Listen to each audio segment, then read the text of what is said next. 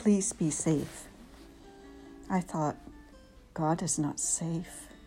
He asks more than I could imagine, but because I trust him, I venture out.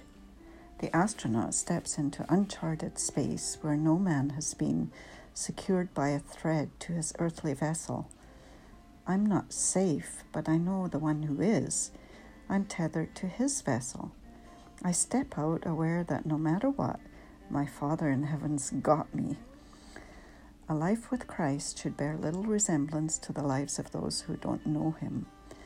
The one who holds the universe in his hands, who sees the beginning from the end, who flung the stars into the sky.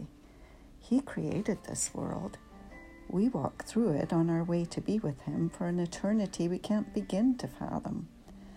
Nothing ventured, nothing gained we can't bury the talent from the Master commissioned to be fruitful and multiply.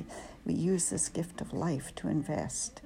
Step out, take the risk, live your life. He's got you. I will go in the strength of the Lord God. Psalm 71 16.